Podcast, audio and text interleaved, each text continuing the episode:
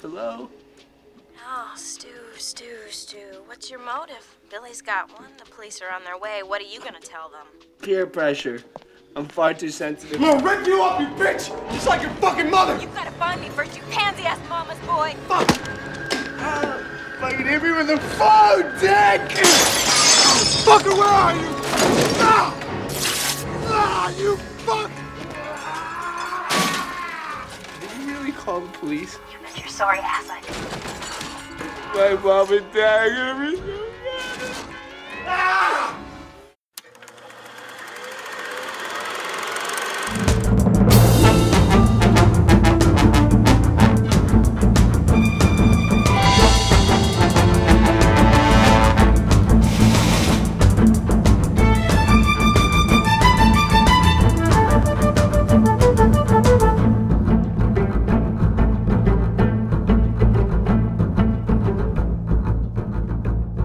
2016 was I'll Be Right Back.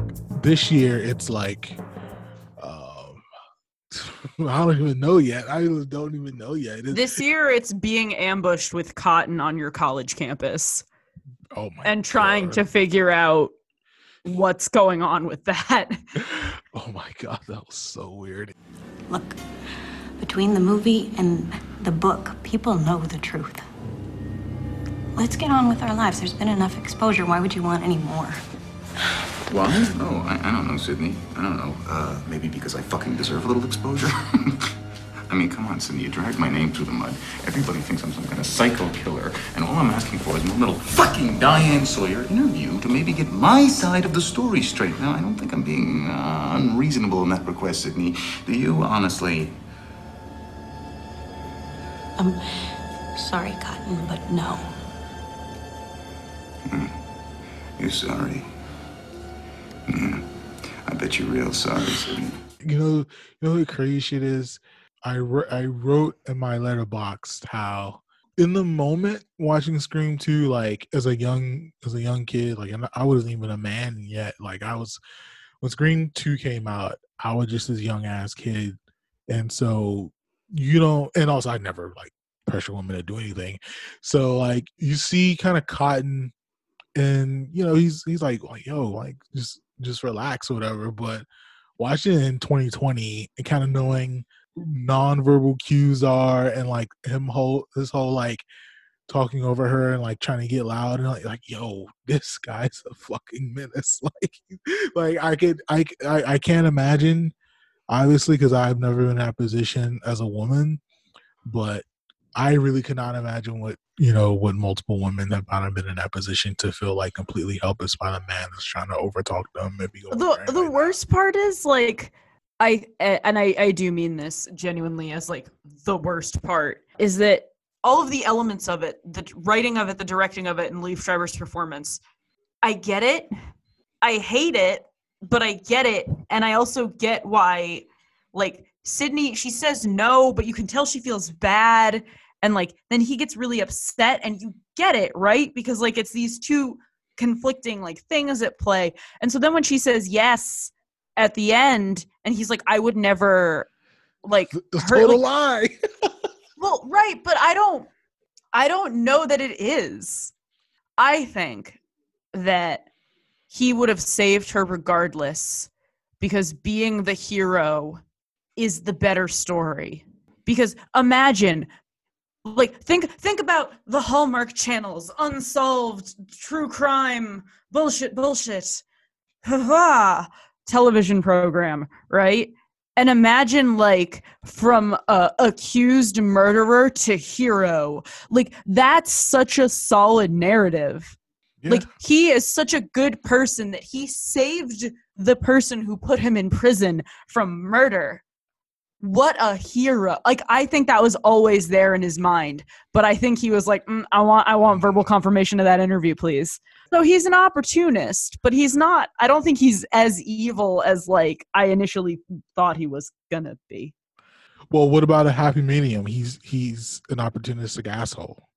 I don't even get the sense that he was an asshole. I got the sense that he just got kind of pigeonholed as this bad evil man who murdered somebody even though he didn't and then was having a hard time kind of shaking that label and he was drawn to desperation i suppose that does make him an asshole for what he does and how he treats people but at least it's justifiable narratively I think it's an asshole if he had to even barter that. Even just the asking of it, like that, that kind of makes it an asshole. that's fair It's uh, quite a predicament you're in, Sid. Cotton. I mean, she makes a good point. Let me think about this. Maybe you should too. Bet you that Diane Sawyer interview's looking real good right about now. Huh?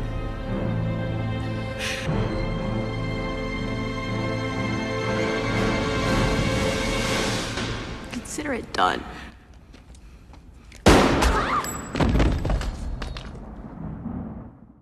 Cotton Weary, the the career arc of Cottonwood. Weary. You haven't watched three or four yet. No. I I- think I will though, because I'm pretty sure I'm all in on Scream. I'm pretty sure Ghostface like might be my serial killer. You know oh, how there's like, you know, people have their like slasher icons. I like watching him fall over. I like watching Gale Weathers get punched in the face. I like that his cloak has little sequins on it because he's feeling the fantasy. Like I, I like him. He's okay. I think the best thing that Wes Craven did was make Ghostface a believable killer. Like very reality based. A killer would get a, a 40 ounce bottle thrown in his balls and he would kill over for at least at least five to six seconds. He would trip over a couch if he tried to change directions too fast in slidey shoes. yes. I'm so into it. I'm so into watching him fuck up. I haven't watched three since the year it came out. I watched it in the movies, then I watched it like once on cable. So I don't even remember the plot of three, and I never watched four. I, if watched the trailer for three. What'd you think? So the trailer is basically like they're on a film set and someone Yeah. is killing the actors, Yeah. but like it seems kind of sus. Like it seems like it's maybe supposed to be like a like more like a snuff film than it is like a scripted horror movie. Yeah. I feel like the trailer may have kind of accidentally given away who at least one of the ghost faces are. I'm hoping it's wrong. Like I'm hoping that's kind of a fake out. Well, yeah, I would say it probably is. I haven't seen it in so long, I don't even remember who the killer is. So if we watch it, which I would be down for 2000, oh my God, I was. I was in like the eighth grade when this came out. Holy shit. I think we're gonna have to have a talk about these movies existing in a post Columbine world at some point. Let's do it Uh, now. Let's do it okay. now. Hey, what's up, y'all? It's Malachi. And this is Alejandra. And you're sitting on the couch and your life is passing you by because you're not watching Insert Name Here. Catch us Wednesdays at 8 p.m. on Facebook, Twitter, and YouTube. And if you missed us, you can catch us on Friday on Spotify and Amazon. Yeah, obvious nonsense gang gang. Hyphen podcast squad. You never take us down. So watching this as someone who grew up remembering the Virginia Tech massacre and like all this other stuff Yeah. that was happening in middle and high schools and colleges across the country when I was a kid, I can't help but feel like this movie is really like and this is not a dig at the movie itself, but I can understand why these movies kind of fell off of regular cable play because you watch a school administrator get murdered in their office. Yeah. You watch people celebrate when he is found hanging. From a goalpost. Yeah. Yes. They actually filled the scene for that. It's a deleted scene. Henry Winkler, no.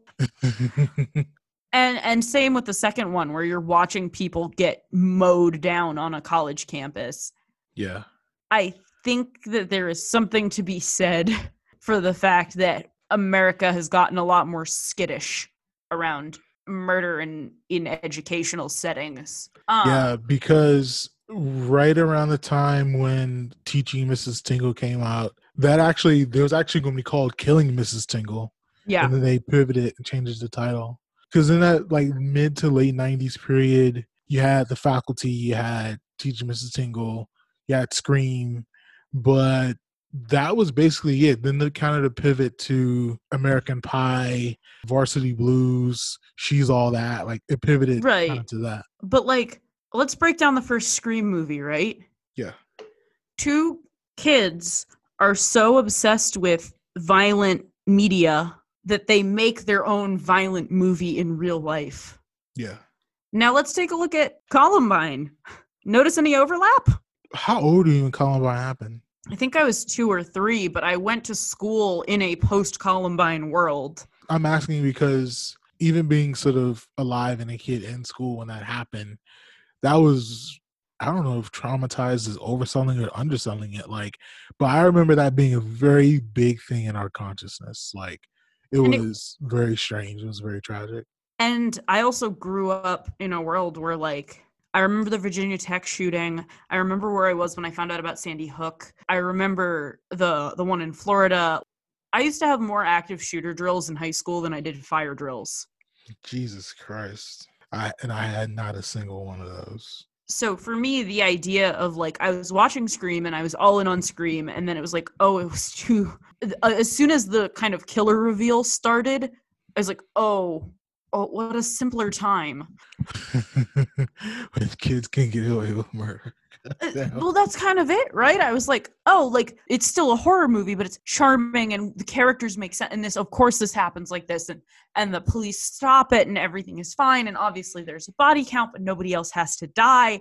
And then i was like i am i immediately see though how this probably fell out of fashion for a couple of years. And i i did also notice that scream 2 which came out in 99 right?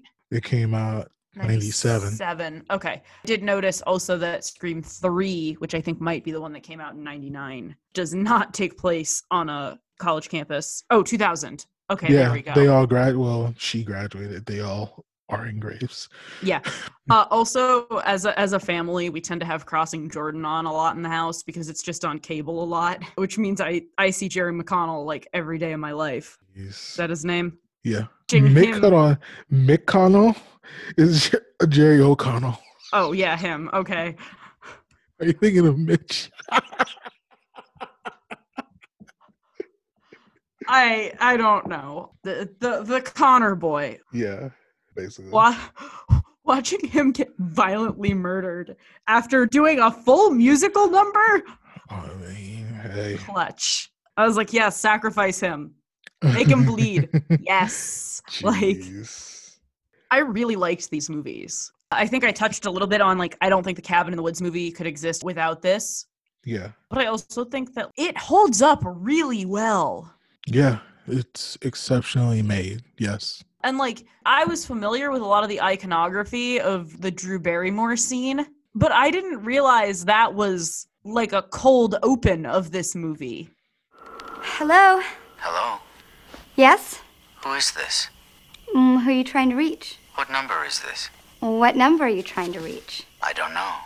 Well, I think you have the wrong number. Do I? It happens. Take it easy. It was I very had- shocking and, and to experience it. It's the biggest star on the bill. yeah, like she gets equal billing. She gets top billing. She's on the she's on the movie poster. She's in the commercials. So it's like okay, e- even if you think from the commercials that she's gonna die or whatever, you don't think it's in seven minutes of the opening Right. movie. And I also thought it was scary, it was funny, but it, like the first 7 minutes is harrowing as shit. Listen, asshole! No, you listen, you little bitch. You hang up on me again, I'll gut you like a fish, understand? yeah, Is this some kind of joke? more of a game, really. Can you handle that? Her parents hear her get murdered on the phone. Yeah. I would feel remiss if I didn't just like give all of the credit in the world to is her name uh Nev Nev Campbell? Nev Campbell, yes. Okay. I think she is amazing. yes. And I do not think that this series would work without her at all. Correct. I, I definitely agree to that.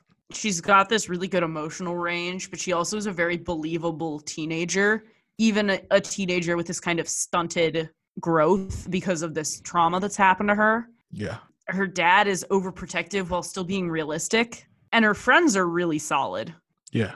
i love Randy because I realize in my adult life that that was definitely me. Hilarious. Uh, Randy was actually me as well. That's not and and look at us now. Look at us now. Yes, we are the the 2K20 versions of Randy. Yes, definitely. Yeah. Why can't they find their pops, man? Because he's probably dead. His body will come popping up in the last reel somewhere. Eyes gouged out, fingers cut off, teeth knocked out. See, the police are always off track with this shit. If they'd watch prom night, they'd save time.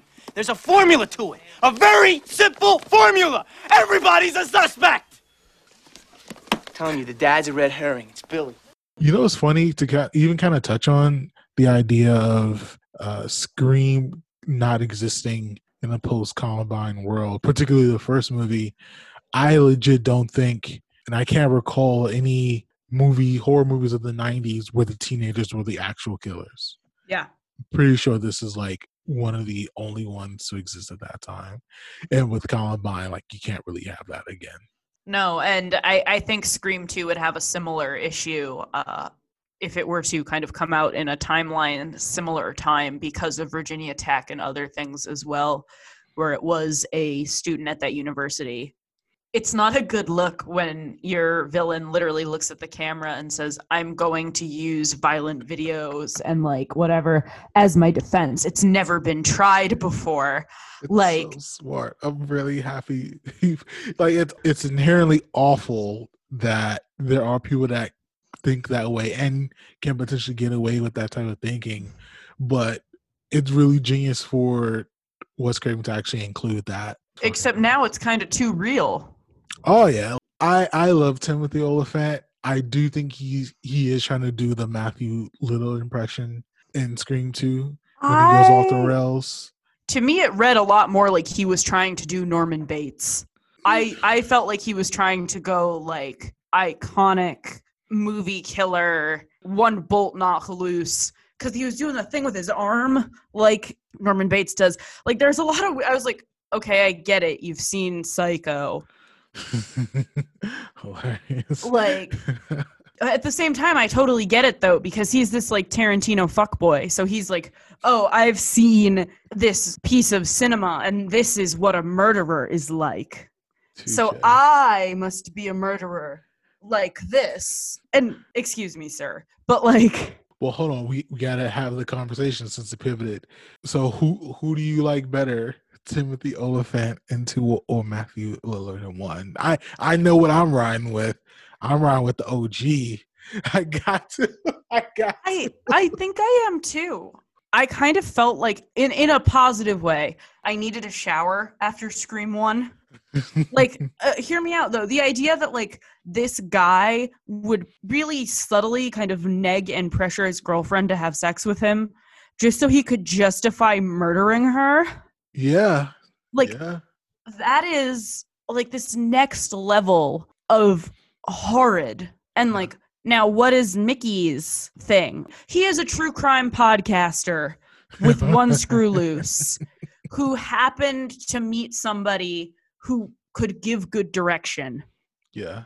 it's interesting and i like i like it and i like the idea that he's like i have this airtight defense and like da da da da da and like i like the idea of like the the person who's like always wondered how they would get away with it finally getting their opportunity to get away with it Yeah. you know i think that's a, a really cool idea and i also like the idea of this like guiding mother sensei wait this whole thing is a total takeoff on psycho isn't it She's the mother. Yeah she's the jealous controlling mother who won't hear a word against her son Shit, you.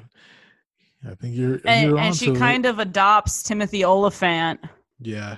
To like a- stand in for her her beautiful dead boy it's it's an inverse psycho it's like if the mom hadn't died but norman had and the mom was pretending to be norman Yeah.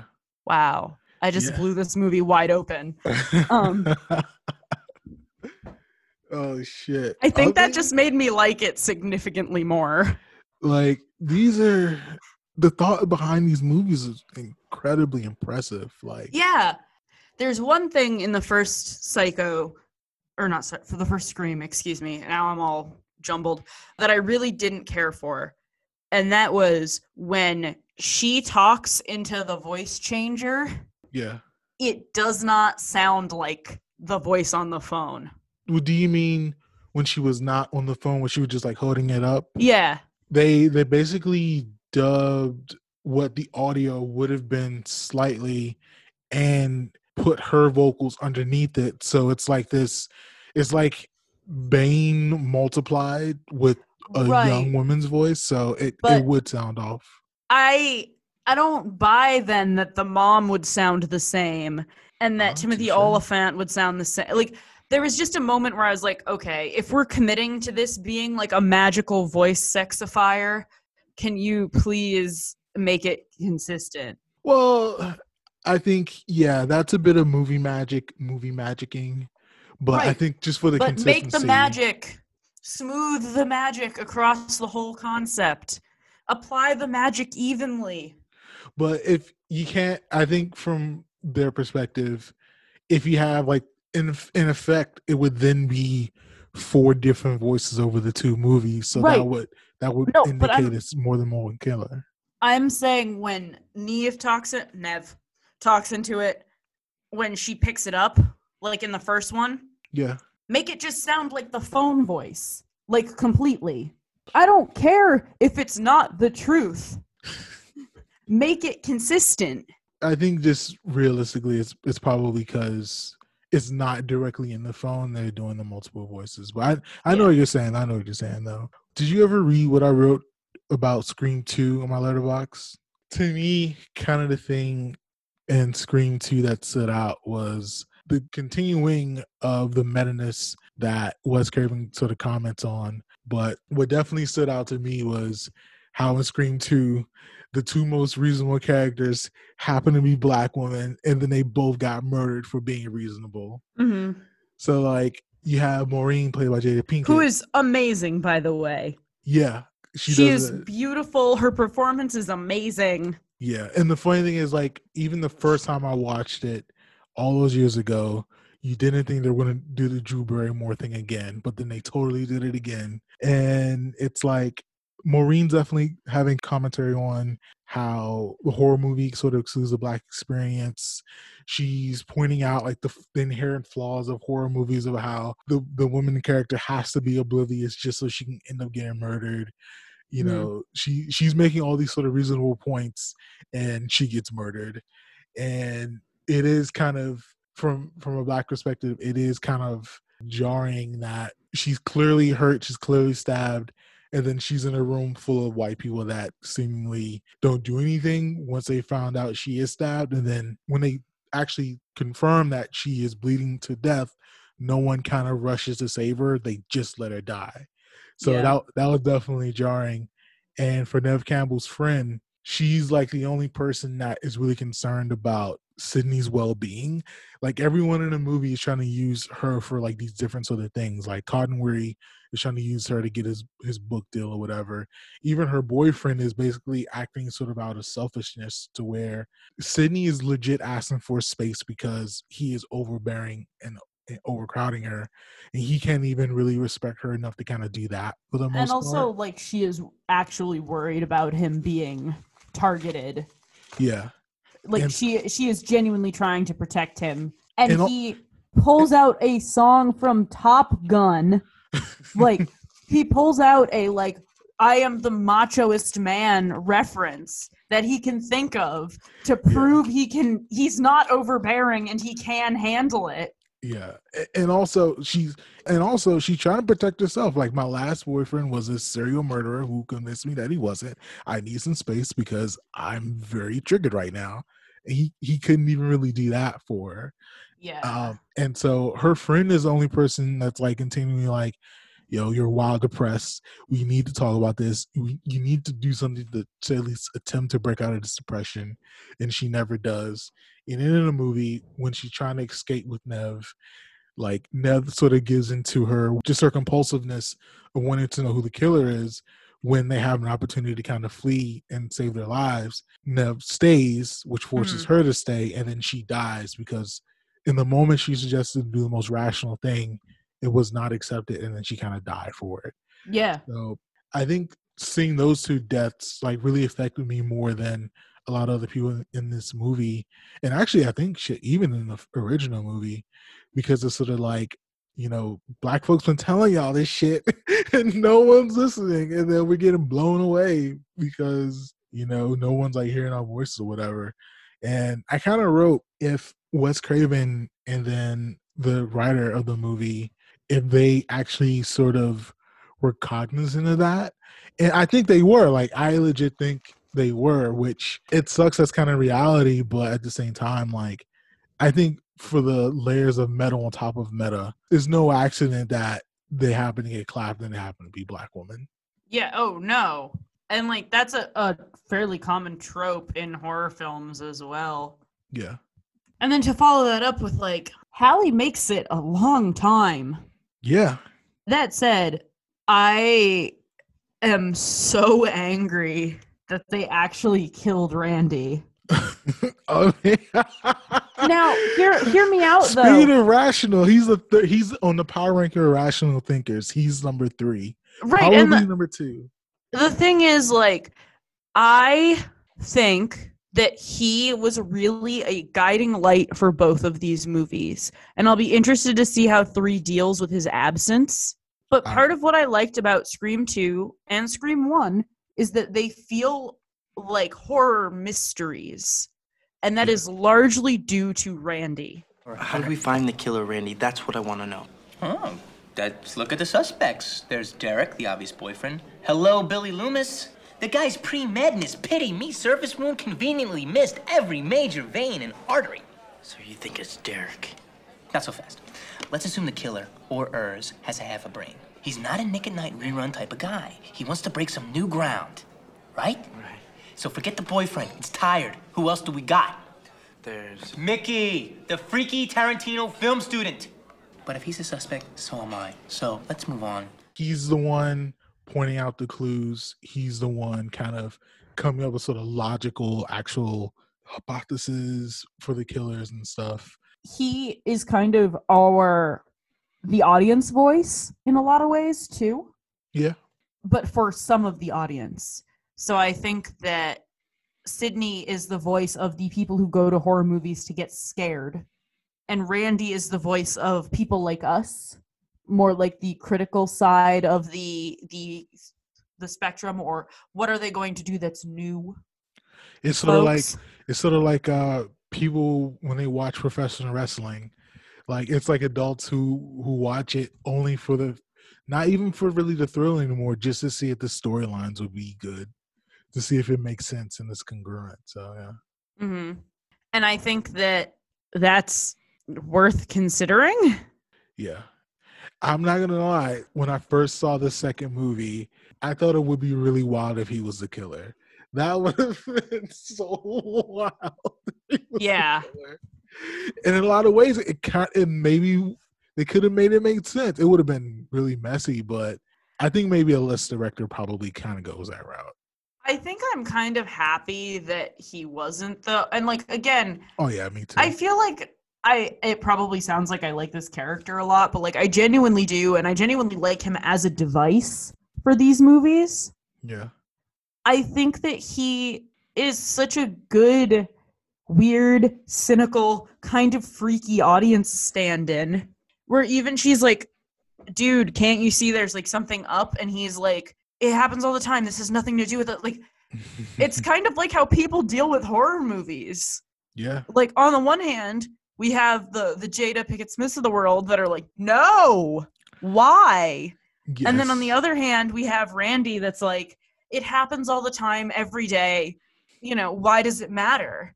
And like, those are both legit and screwed up and interesting. Yeah. Also, I'm sorry.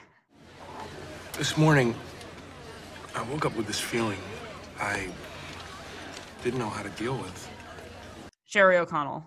And so I just decided to myself That scene of him singing. I'd hide it to myself. What is he doing? Uh, Tom Cruise, Top Gun, 1986. Derek, don't. That scene did not need to be that long. I died of cringe 30 seconds in. My soul rejoined with my body, and at the two minute mark, I died again. Yeah, one of the cops should have just shot him in the kneecaps. And Right. got it over with. Like, honestly. Or she should have just said yes to get him to shut up. Like, I don't really. Yeah, it was kind of a tough hang. Like, what? In a two hour movie, Yeah, I mean, that was a non a non insignificant amount of runtime. yeah. So we kind of we talked a lot about two. Let's talk about the OG for a little bit. Mm-hmm. Yeah, I I talked about Matthew Lillard and him being the god in that movie. So is Randy or Stu your favorite character from the OG? It's Tatum. Really? Yeah, it's Tatum and also Gale Weathers getting punched in the face. Why are you riding for Tatum? Very Uh, so first of all, I think that she's a really good, really realistic high school friend.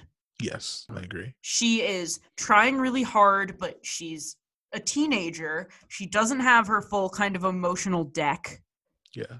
but she goes to bat for Sid again and again to the point where she, you know, loans her clothes so they can go to this thing. She comes over as soon as soccer practice is over. She, you know, rents movies for them to like watch. Like, she understands why Sidney is scared and she never judges her for being scared. She just offers to come over Yeah. and like i ride for that like i'm i'm here for that i'm i support this post like i think that but even though sometimes she's kind of busy like trying to make out with matthew lillard or whatever that's being a teenager like Yeah. she she's not a shallow shitty friend she's not the best mother teresa-esque per she's a full ass teenager Yeah. She's a teenage girl who fucks in as a good friend. yeah Sounds pretty cool. I feel like the narrative doesn't judge her except in the self-aware way that it makes judgments on every character because they are making fun of that trope. Yeah. Also, she puts up a pretty decent fight. Yeah. Yeah, she she hung in there when she live? could. yes. Tatum did want to live. I was very sad to see her go. Yes. Kind of going back to the um the idea of the sort of teenagers being the killers. I even remember, you know, the the double killers thing of the time being like very surprising. When you first watch Scream, so what was kind of your thoughts on the killer reveal? Did you guess who the killers were, or what were your kind of thoughts on on the whole killer thing? I was so convinced it was the boyfriend until we saw the boyfriend get stabbed. Yeah, that's that's happened to everyone too. And but even still, there was part of me that's like like this would be bananas, but like is this all just an elaborate prank that everyone at school decided to play on Sid? Like I had a moment where I was like, elaborate deaths. right, are they like trying to goad her into killing herself? Like is that actually what this is? Like I was wild. right? And like I have a feeling if like Scream were made today, it would probably end up in this like weird Mental. hereditary esque cult commentary thing about social media, probably like you know cyberbullying. Yeah, exactly. Like. Like I, I'm glad it's not that. I'm glad it's not the ring, but Instagram, Um, uh, someone's gonna do the ring, but Instagram one day. which I think could be done really well. But like I, No, it can't be done very well. the haunted app. You go I- to I the mean- app store. They already did. They did one that was an app that would tell you when you were gonna die, which was Ugh. hilarious. Um, oh my god. I honestly didn't expect Matthew Lillard because, first of all, in my heart of hearts, he is Shaggy from the live action Scooby Doo movies. Like, that is who he is to me. He is like that nice boy. Yeah. And then because the dad was gone, Yeah. I was like, oh, did the dad just like have a breakdown and like realized that no one who was meant to be like watching out for his little girl was doing a good enough job? Yeah. because he was weirdly overprotective in the beginning is this him trying to like reassert his control over his daughter's life, which would have been really interesting. But like, I'm glad that's not the route they took because that's, I think, a much more like, I don't want to say serious horror movie, but like, I think that's a much more serious horror movie that would have to delve a lot more into like psychological trauma, Yeah. which we did not have time with. Like, nope. And then there was also a part of me that was like, it just seems really convenient how close by Dewey always is. Yeah. The first time I watched Scream, I thought Dewey was the killer. I didn't know if he was the killer, but I'm like, I feel like he's got to know something. It, it was a scene in his house when Dewey, why can't you answer the phone? Like, what are you doing? Not answering the like they're knocking on your door to get the phone. Like, where where are you right now? So yeah. Yeah. But I also, again, Dewey is a character that I really like, Yeah. Sweet guy. and I hoped it wasn't him. Now, that said, in the second movie, I 250% was like, it's Gale. Fuck her. Um, Damn, nobody likes Gale. by the end of the second movie, I do feel like she's learned some actual lessons about how to be a human being and not just like a content manufacturing machine. And I feel like maybe like if that continues in 3, I would probably like her a bit more. But it seemed like she was starting to learn that lesson in 1 and then at the beginning of 2, she was even worse than she had started in 1. Yeah. And I was just kind of like oh okay like but we've been on this this character arc already Yeah. but then they kind of escalated it by her actually like falling in love with Dewey. The performance she gives when she thinks he's dying, yeah. I was like, oh my God. Like, especially because most of it is muted Yeah. because of that sound wall, which amazing choice, by the way. I don't know if that was written into the script or a, just a choice that Wes Craven made, but regardless, Oh, it, it had to have been. amazing. It had to Um, have been. So just watching her like mutely like screaming and you know exactly how she's screaming and you know how it feels in her tonsil and like all right gale can stay but i did stay. cheer both times she got punched in the face Jesus, everyone did. so in in your grading of the movies, you actually did basically what I did. So in Scream One, you gave that four stars. I gave Scream One four and a half stars. But in Scream Two, you gave it three stars, and I gave Scream Two three and a half stars. So Yeah. we- So we we we like both movies a lot, but from my perspective, for giving it the less, the one less star, even though I do think the performances and the characters and the meta-ness was still really up there, for me, I just don't think there was enough kind of separation between the two movies. Maybe I should count it better because it's still continuity, but I just feel like there wasn't enough sort of separation between the two movies to warrant it to be on the same level or to be to be better because a lot of people consider the second one better than the first one i'm not one of those people but i can kind of see the argument for the continuity of it but i just think it was i think it was too sort of similar in what it wanted to do between the first movie and then there was it wasn't like they weren't really improving upon anything. They were basically continuing the sort of train. Hmm. That's interesting and i'm kind of i kind of feel that. At the same time for me i just felt like i wanted more development out of the surviving team if they're a surviving team you know like i feel like randy got a lot of development hallie got a lot of development even the boyfriend got a decent amount of development and they all died um friends got killed Sidney has a little bit a little bit of development. Gale has a little bit of development, but really it's just an escalation of the same development she had from the last movie that didn't stick. And Dewey didn't get anything. Dewey is the same. I would actually argue the biggest sort of scene that Sidney has in the second movie is when she's talking to a professor, and the professor's trying to give her the speech about basically overcoming your fears. Mhm. And that just meant murdering someone who was trying to murder you. Which in she's already done. Yeah, it's it's in self defense, but it's still like you know, kill a motherfucker before he kills you, and it's like, well, yeah, you- you did this a couple of years ago, Sid. Like you can do it again. Like there's there wasn't very much to that. I guess for me, it was more like uh, she has some moments of like emotional vulnerability that I feel like she didn't have in the same way in the last one.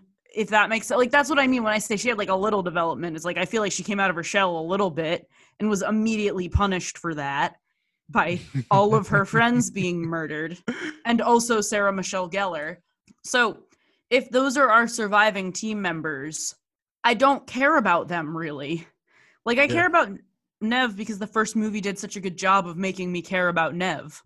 Yeah, But the new movie didn't really add to that. yeah, It's same with Dewey. And then Gale I kind of care about, but I also like don't feel like it's going to stick cuz it didn't stick last time. yeah. So I guess that's my big problem with 2 is that I think in some ways it's really good that it feels like continuous because I feel like a lot of horror movies are so disjointed in their sequels. Yeah. However, like this is my team now. Really? Any last thoughts that we want to have on screen? Especially to the friends my age because I know they exist who haven't seen it. Really? So you know, young people that have not fuck with, well, not watched Scream. Yeah. That's surprising. It's fucking watch it, bro. Like it's it's really good. It's worth watching. It's a surprisingly poignant portrait of psychological trauma from every angle of that. What makes me want to get close to someone and snuggle? Fear. Salutations, I'm Melisette, and on A Frightful Fret with Melisette, I read classic horror stories combining audiobooks and audio drama into a podcast. Come away with me into the darkness and let me make your ears tingle with the sensation of terror. A Frightful Fret with Melisette, available everywhere podcasts are, and find us at ourfrightfulfret.net. Don't forget. Well. I guess I guess it's time to talk about Nightmare on Elm Street. you sound so disappointed.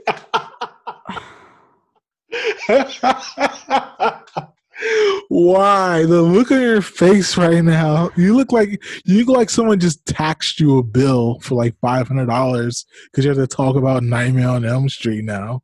I think that for so long, Nightmare on Elm Street was presented to me as a creative horror masterpiece. That by the time I actually got to it, I was like, y'all were talking about this? to be fair, like, it's fine.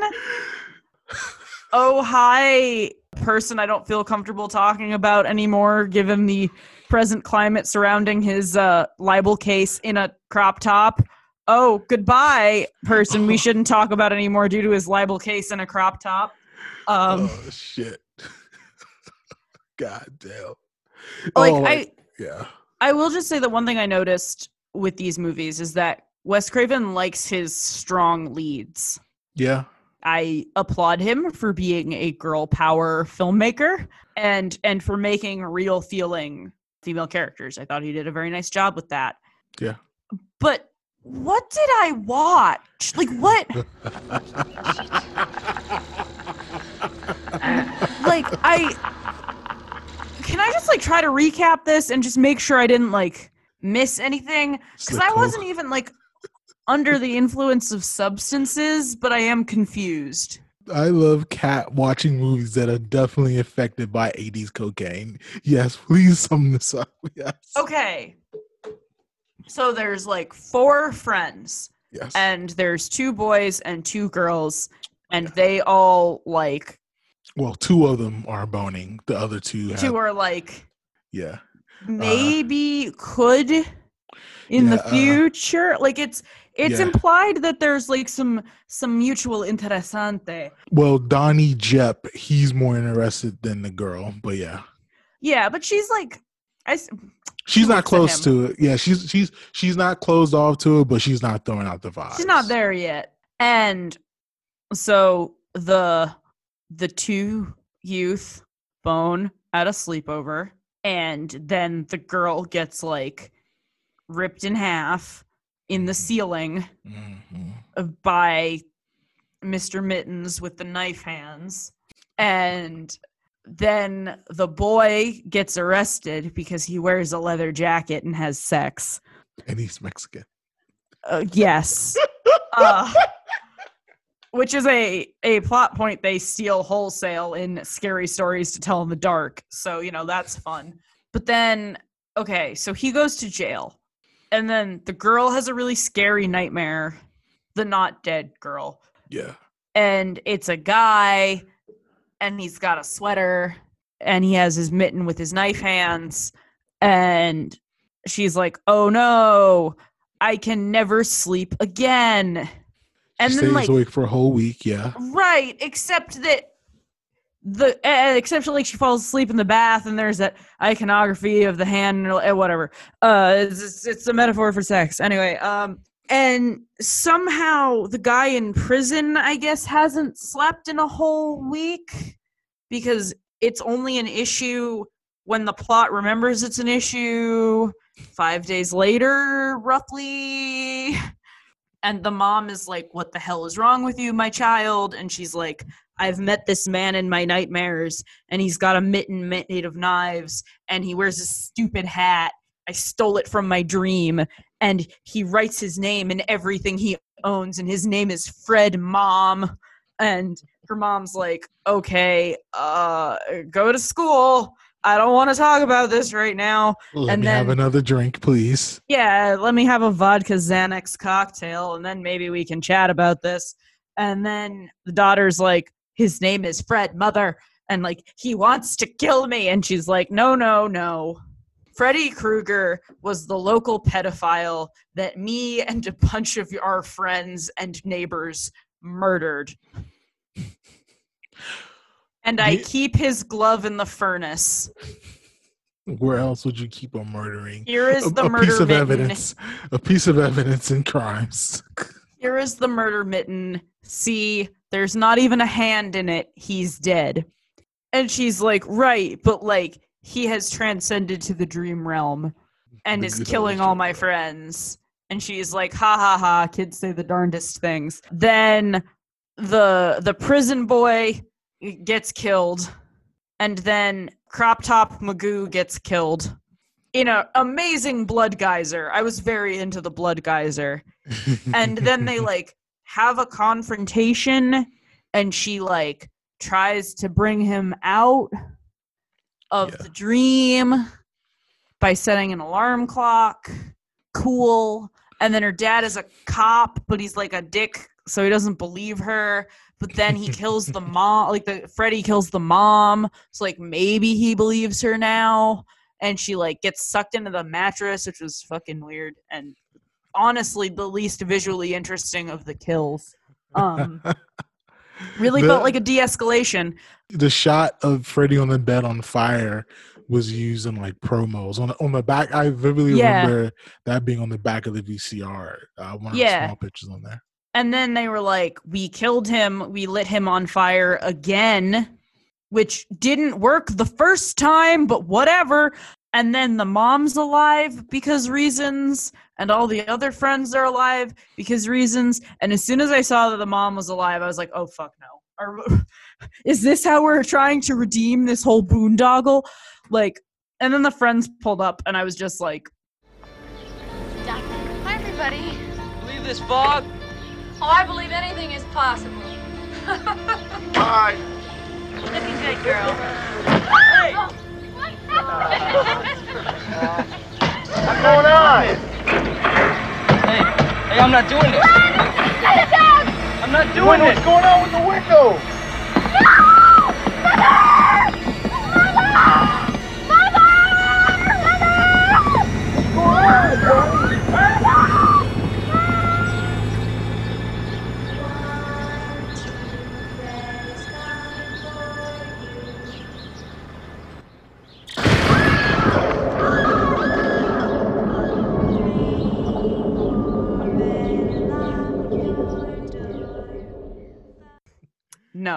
Everything's perfect. What are you talking about? Everyone's alive. And Everyone's then the car starts malfunctioning while the mom is like very audio animatronic, like, I can only move my elbow joint, waving.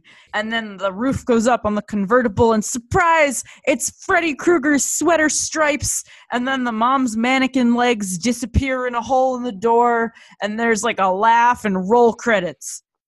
It was excellent. This is an excellent movie. This is very well done.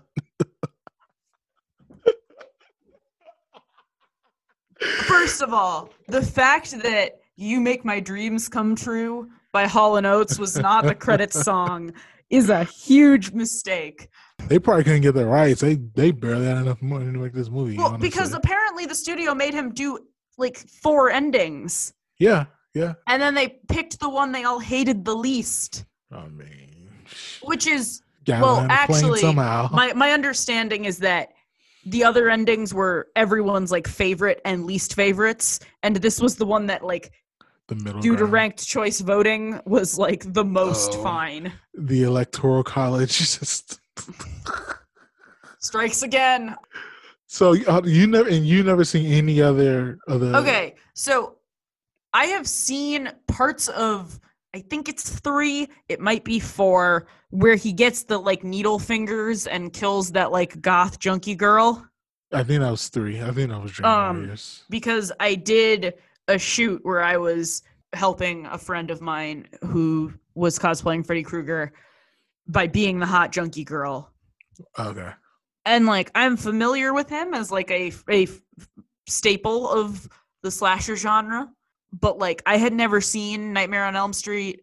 Apparently the second one is very gay, which like makes me inclined Oh. to check it out. Yo, that is mad gay.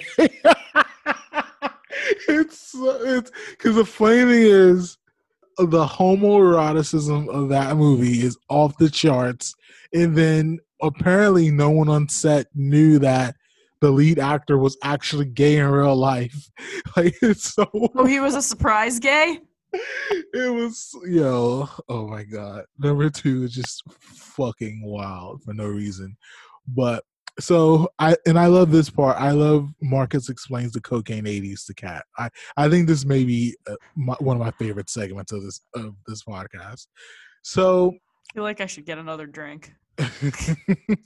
like I, contextually, I do think that hilarious.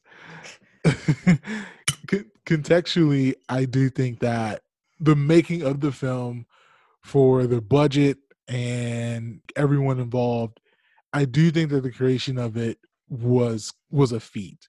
The story itself and the acting itself, not a feat at all. like, because the funny thing is, even the ending, you can just make the argument that she never brought, she actually never brought Freddy out of the dream. He manifested her to imagine that he initially died, and then when she opens the door, that's him getting his kill off or whatever. But and and then if that were the case, she's dead, but she's in like multiple sequels, and then she's brought back for Wes Craven's A New Nightmare. If- My question, I guess, and and pardon me if this is if this makes me sound like a simpleton, but it's clear to me that they were trying to go for like a kind of ominous ending, right? yeah, Now imagine it's her and the dad walking out of the bedroom, right? And you just hear like the like tinkling of his knives on the floor. And that could just be that like his body is being burned and leather doesn't really burn, so it's the glove settling. Or and then credits. Instead of this weird goofy whatever like I didn't really buy into the like central premise of this movie all the way. I got like two thirds in. I was like, okay, I see what you're doing. I'm interested. Wes Craven, I know you are a smart man. Entertain me. And then the end happened, and I was like, what? It took all the goodwill that I had and lit it on fire under my mattress, and then was like, ugh, and spat on it. I'm sorry. What the fuck were those mannequin legs? All of the effects had been so good up until then.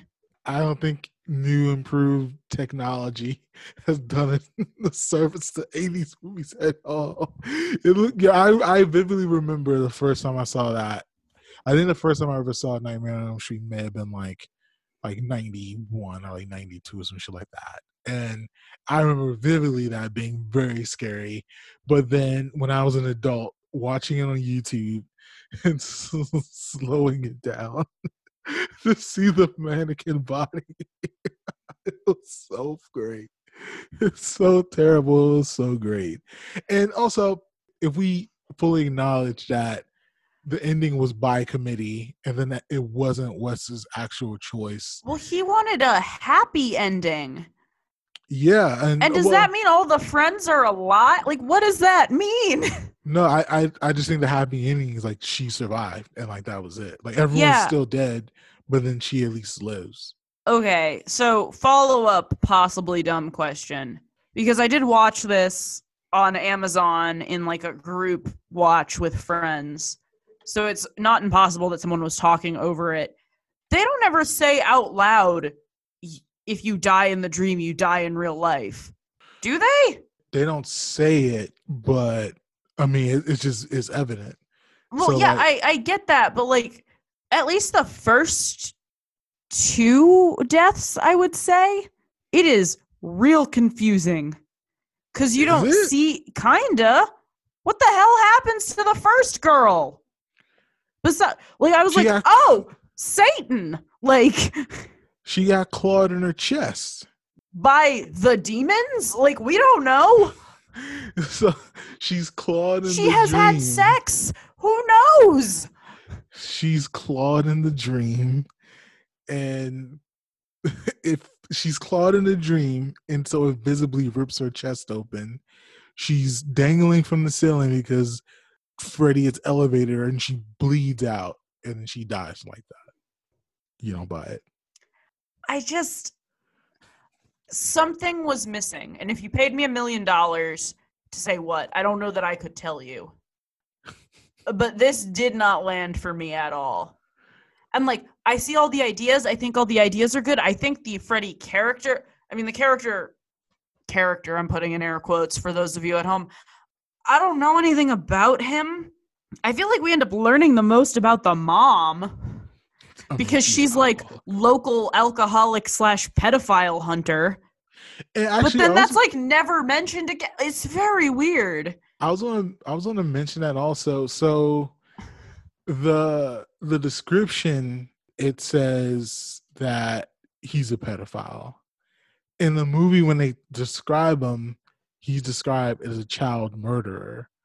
So they don't really in this movie. I didn't even catch where they actually admit he was I- an actual pedophile.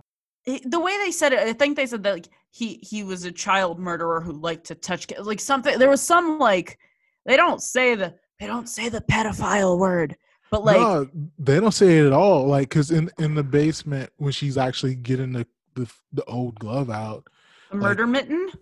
Yeah, like he like she just says Freddy was a child murderer who killed over 20 kids. So there's not even a real Jesus admission. Christ! Yeah. It's what not did his calendar look like? I mean, he uh, he was a he was a Oh, it's. Wednesday at eleven thirty. I'm so sorry to leave you hanging, but I gotta go murder the Williams boy. I mean, Hey man, duty calls. duty calls. Like uh, it's the ending by committee was just cocaine 80s. Just trying we just need to land this plane. Let's land the plane. Let's leave this Are you making a flight joke? No, what do you mean? Like the movie Flight? No, I'm not making a joke. No. Not at the expense of the movie, no, at least. Because I was like, if you are, amazing take. So you said two thirds of the movie you don't really buy, right? I enjoyed it enough, but it wasn't silly enough that I would watch it again for that. And it wasn't scary enough that I would watch it again for that. And it wasn't story driven enough that I'd watch it again for that. So it's safe to say you'll never be watching this movie again. I would throw it on at like a Halloween party. You know, people are kind of drifting in and out of a room.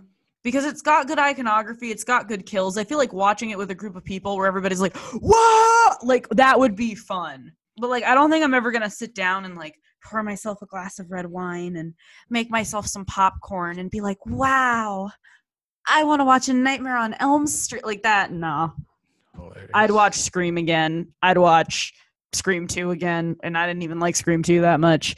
I'd uh, I'd watch the original Halloween, which I really don't think I liked very much. I would watch the new Halloween. I would watch Creature from the Black Lagoon. Like it just it doesn't it doesn't do enough for me. You know what? I, think would watch Friday the Thirteenth. Like hell. I think I figured out your Letterboxd reviewing. I think when you give something three and a half stars, you're acknowledging that it's a good movie and that you actually like it. But I think if you give something a three, you acknowledge maybe culturally you understand why it's significant, but you don't like it. I think I think that's, the benchmark. That's kind of it. Uh, there are some threes that I really like though, and that's usually when I acknowledge that they're bad, but I like them anyway. So my three is kind of either I see it, but it's not for me, or no one else sees it. I think this is just for me. you know what I mean? Yeah. So I gave I gave Nightmare a four. Just just from the production aspect of it, I think it's it's pretty a marvel. Yeah. The story of it is just the acting is fucking terrible. See, that's for me, like, it gets the three for the effects. It gets the three for, like, there are a lot of moments that I like, but I don't think they string together very well. Crop Top McLibel, I think, gives the best performance in this movie. And even then, Crop Top, well, except for Robert Englund, of course, which, like, he's great. He's very nice. I've Yeah, chatted with him at Comic Con, and I didn't know who he was.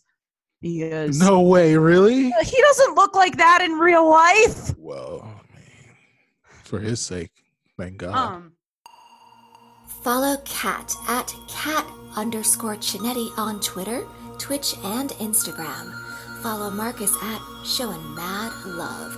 S H O W I N M A D L O V on Twitter and Instagram.